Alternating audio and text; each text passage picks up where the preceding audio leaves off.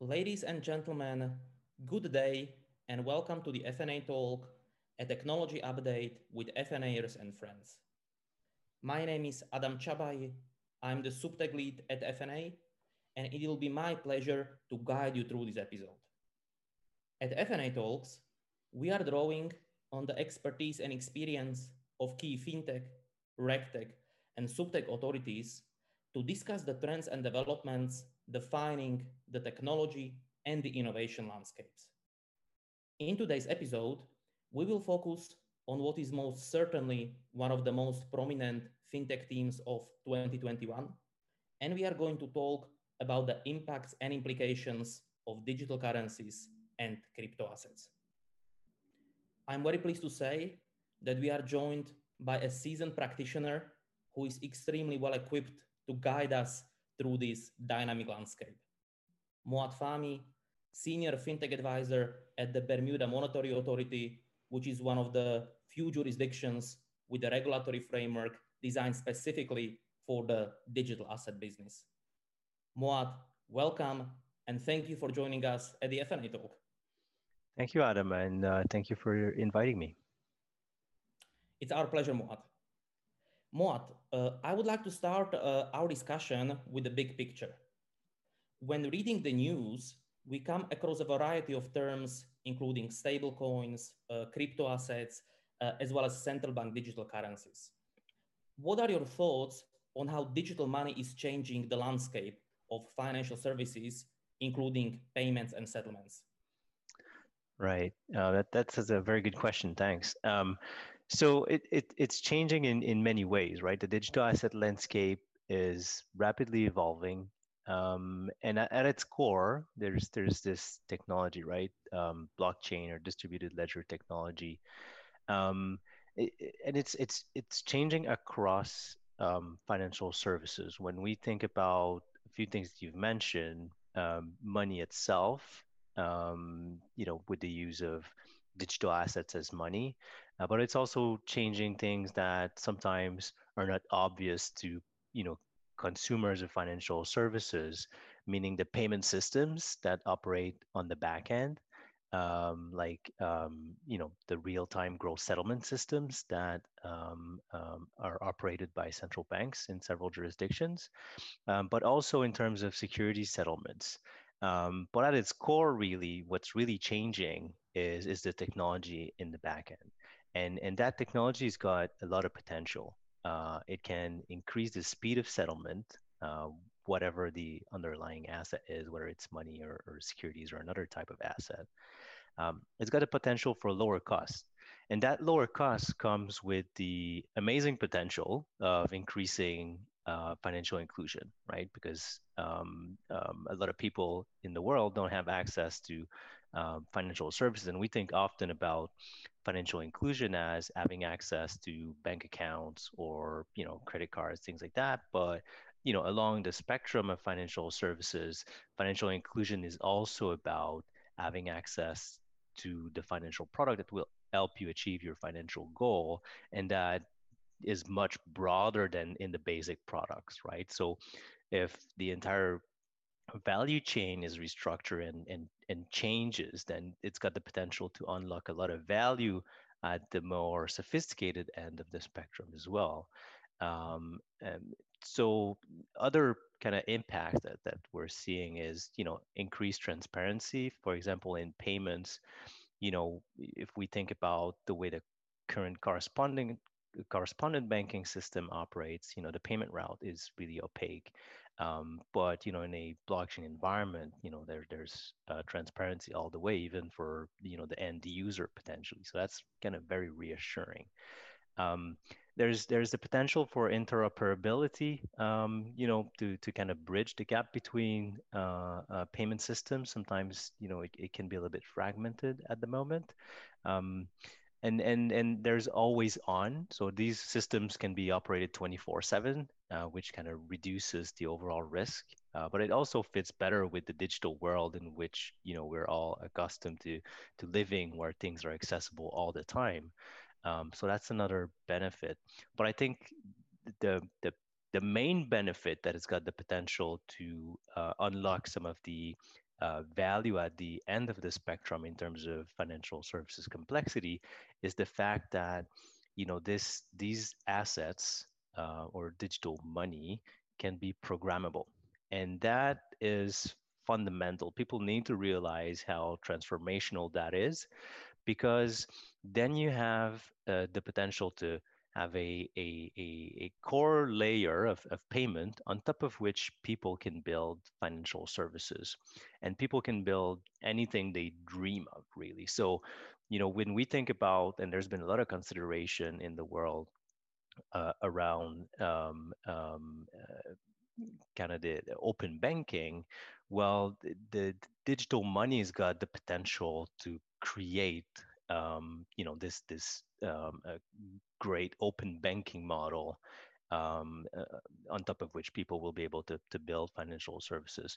So I, we definitely see a lot of potential there, uh, but we need to think about the core infrastructure first before that happens. Um, the potential is, is, is really exciting. And we've developed our regulatory regime to um, you know, try to uh, unlock this potential and then you know optimize those benefits to uh, consumers but you know we also realize that before these benefits materialize there's a lot of risks uh, along the way and um, you know we we we design our regulatory framework to um, um, to uh, create a balance between the potential uh, and the risks of these of these of these new technologies. And this is when you know we started thinking along with you know our, our regulatory peers uh, uh, uh you know everywhere in the world uh, about you know sandbox but also we designed a specific digital asset business framework that is designed for this sector uh, and that's that is that is pretty unique. There there isn't many uh, legislation out there that's specifically designed to um, to um, uh, to try to achieve that balance between the, the great potential, but also um, the the very real risk that exists. Thank you, Moad, for these uh, very interesting insights. Uh, as mentioned in the introduction, uh, Bermuda is one of the few jurisdictions with a robust regulatory framework that was specifically designed uh, to tackle the risks of the digital asset business. Could you please share with us what are the particularities of the digital asset sector and regulation in Bermuda? Yeah, absolutely. Um, so I think that the, you know when we started this journey, um, the BMA really looked at you know the international guidance that was available, and that is looking at you know documents that have been published by the Financial Action Task Force or the International Organization of Securities Commission, uh, Commissions, um, and and you know we, we, we took everything that was out there, um, but also looked at you know what was within the jurisdiction and and the history of Bermuda in, in try to fostering an environment where innovation is is is welcome. So um, you know, our, our regulatory environment is, is unique in that it seeks to regulate the end-to-end ecosystem of digital assets. Um, you know, meaning that you know all actors along the digital asset value chain would fall under one piece of legislation. And, and that is made possible because the Bermuda Monetary Authority is an integrated regulator. Um, so an integrated regulator means we um, we cover banks, we cover investments, we cover money service businesses, uh, um, and and we we cover those institutions for uh, a very broad remit of you know um, um, um preventing financial crime, uh, ensuring you know customers are protected, and and ensuring uh, stability in the system. So by having this integrated mandate and this integrated uh, uh, view of all of the players, we were able to to design the uh, the Digital Asset Business Act in, in 2018, and really it was a a collective effort. Um, so, you know, Bermuda is, is known for its insurance uh, uh, legislation. It's it, it's uh, it's known internationally as an, a very large insurance hub, and we took the you know the uh, the lessons from developing that framework uh, in developing the, the new digital asset framework. And at, at the core of this framework is, you know, um, um, uh, the proportionality principle. So we really have developed this um, to consider the, the spectrum of institutions, but also uh, developed it to cover, you know, all, uh, all, all players of the digital asset space. So not only exchanges, payment service providers, but we, you know, we cover um, digital asset benchmark administrators, digital asset derivatives exchanges, uh, digital asset trust services provider, custodians, wallet providers, because when we consider,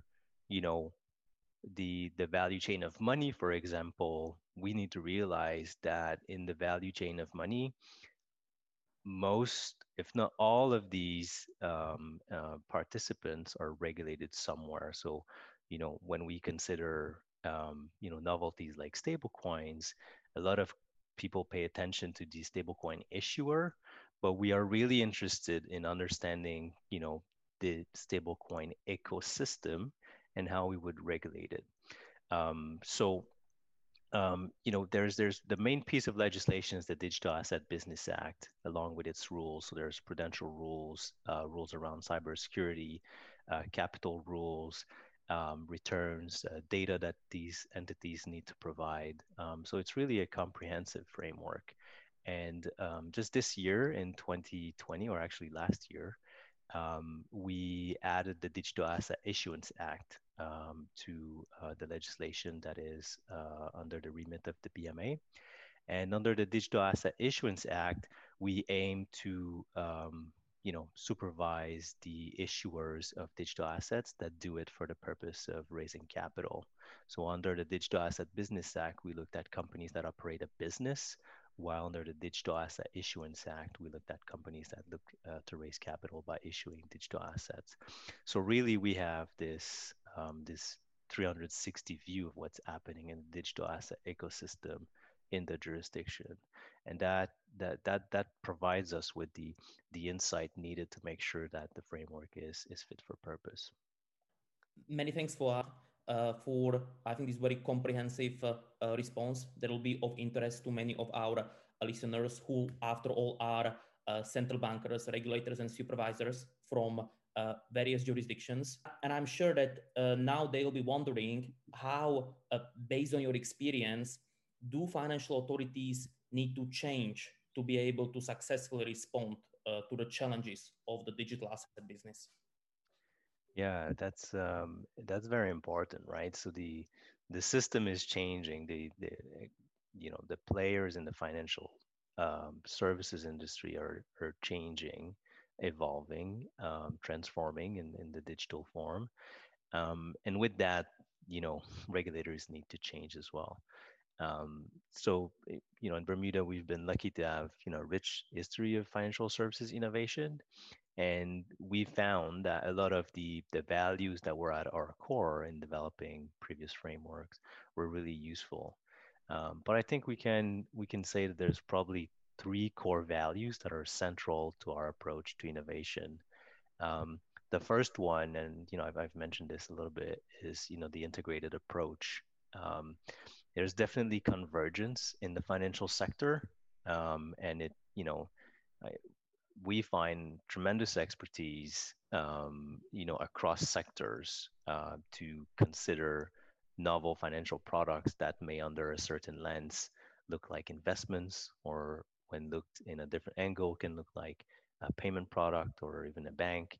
So, you know, having the integrated approach really helps us, um, you know, consolidate the expertise internally and you know really uh, consider the risks uh, um, you know with this 360 degree view that that is needed um, and and that's very important in the context of how you know in the digital space companies are often looking to build platforms rather than products um, so because then you can kind of you know regulate the platform but also bring in the expertise depending on the type of product that is delivered on that platform uh, and and you kind of need to have uh, all that in house to to be effective.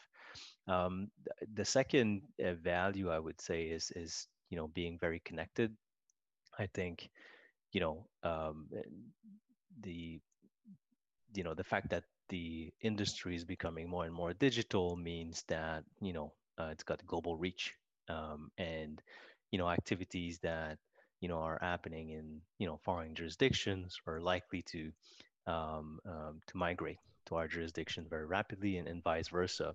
So you know we need to to um, to be very connected with with the rest of the world and our fellow regulators uh, uh and central bankers. So uh, this is true at the international scale, uh, but also you know within our own market, we we need to be very connected to um, you know understand who's doing what in our jurisdiction uh, entities um, that may appear small uh, have the potential to grow exponentially. So we need to pay attention to things that um, may not seem to matter much, um, but that have the potential to to really disrupt uh, um, sectors and and really change uh, the landscape. So um, we really need this connection at both the international and the local level. Um, uh, finally, I think the, the, the last value is really about having the flexibility. So we need to be quick on our feet. Um, so if we think about digital assets, for example, um, you know, Bitcoin was definitely a disruption. Um, then you know, CBDCs, um, stable coins, and now DeFi. These are all things that you know within four years I've attracted a lot of attention um, and you know we need to be very quick to see where the risks may materialize um, but we also need to be uh, flexible in how we address these risks um, so i think these these are these are the, the three main values um, but you know in, in really in the uh, actual supervision um, i think we need to transform as well um, so you know we often talk about RegTech and, and SupTech, so regulatory technologies and supervisory technologies. Well, we see that in the future, you know, we will have a convergence between these two. Um, we, in essence, are you know looking at the same data, but with a different lens and a different missions. So uh, we need to understand how you know the the technologies that firms are using um, to uh, operate their compliance function, um, uh, how we can eventually connect that with our supervisory technologies um, to avoid duplication. Um, and this this has got a lot of opportunity for real time and predictive supervision. So I think uh, I, I, think we need to spend a lot of time talking to regtech companies uh, and SupTech companies and, and try to understand how we can ensure that these develop at the same pace because this is where we see a lot of a lot of potential. Um, so um, um, yeah, I, I, would say this is this is this is mainly you know how we need to we need to change. A lot of it is is about value, but there's also this this kind of supervision layer that you know is is, is very important and is transformative. As as as you would know, um, you know, being frontline in the RegTech space. Thank you, Moad, and I completely agree. Uh, let us now spend a bit of time focusing on one of the, I think, uh, unavoidable policy implications associated with digital money that will need to be addressed in the foreseeable future. Uh, this is, of course, the cross-border dimension. What do you think, Moad, are the key prerequisites for a successful regulation of both digital currencies and digital assets on the cross-jurisdictional level? Yeah, this is um, this this is this is so important. Um, you know, it, has been central to how Bermuda has developed. Um, Bermuda is a, a, small island. It's uh, 640 miles from the closest point of land, uh, being uh, um, you know North Carolina. Um, so we're 640 miles west of North Carolina. Um, eh, you know, 60,000 people um, with a very large financial services sector. Um, you know, being so small, Bermuda needs an international footprint to continue to thrive. Um, and and you know we need to build bridges to do that. And and I, you know, from a customer perspective as well, there's definitely value in you know having these um, um, uh, financial services sector that is not fragmented. Um, but you know, the, the BMA in in is seeking to build bridges in in in, in multiple ways. Um, you know, internationally, um, you know, we work with uh, um, the Global Financial Innovation Network, for example. We participate in regulatory forum. Um, we're really, you know, looking to build this um, knowledge of um, um, uh, this knowledge base among our peers, right, and kind of learn from the experience of, of others. So when we think about, for example, a sandbox experience, um, you know, uh, the sandbox experience is to see how risks materialize within firms um, that have an untested or unproven product. Um, but it's also to um, you know gain knowledge uh, uh, on the regulatory side and and you know if there's an experiment that goes on in in Singapore or the UK um, that delivers uh, interesting conclusions, then I think it's important that you know we take that into consideration before uh, considering our own projects or our own sandbox. Um, so that I think that that's very important and, and kind of sharing of, of, of, information and knowledge. Uh, I think, you know, just if we go back to the um, the notion of, of of payments and, and settlements, for example, the projects that have uh, been realized in in Singapore with Project Ubin and the reports that they have released is is very useful information, um, not only for for central bankers but for the industry on how you know these systems uh, can behave and what are some of the challenges and what are some of the opportunities. So I think you know this this this bridge of international uh, uh, is, is, very important. Um, but there's other ways as well that we build bridges, right? So um, you know we have uh, we want to build bridges across financial uh, services sector. So you know, being an integrated regulator gives us the opportunity to have an integrated sandbox, meaning that, you know, we can um, receive companies that look like uh, investments or insurance or digital assets or, or payments, you know, just uh, having a sandbox that spans across the um, um, the financial space. And that's very important because these companies don't define themselves necessarily as one vertical.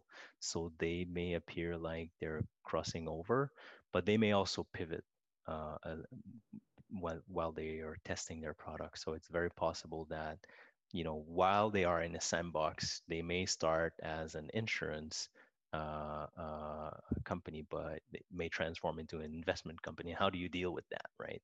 So I think that this is another bridge across financial services sector that that, that we're trying to to create, and and the final one is really across the industry.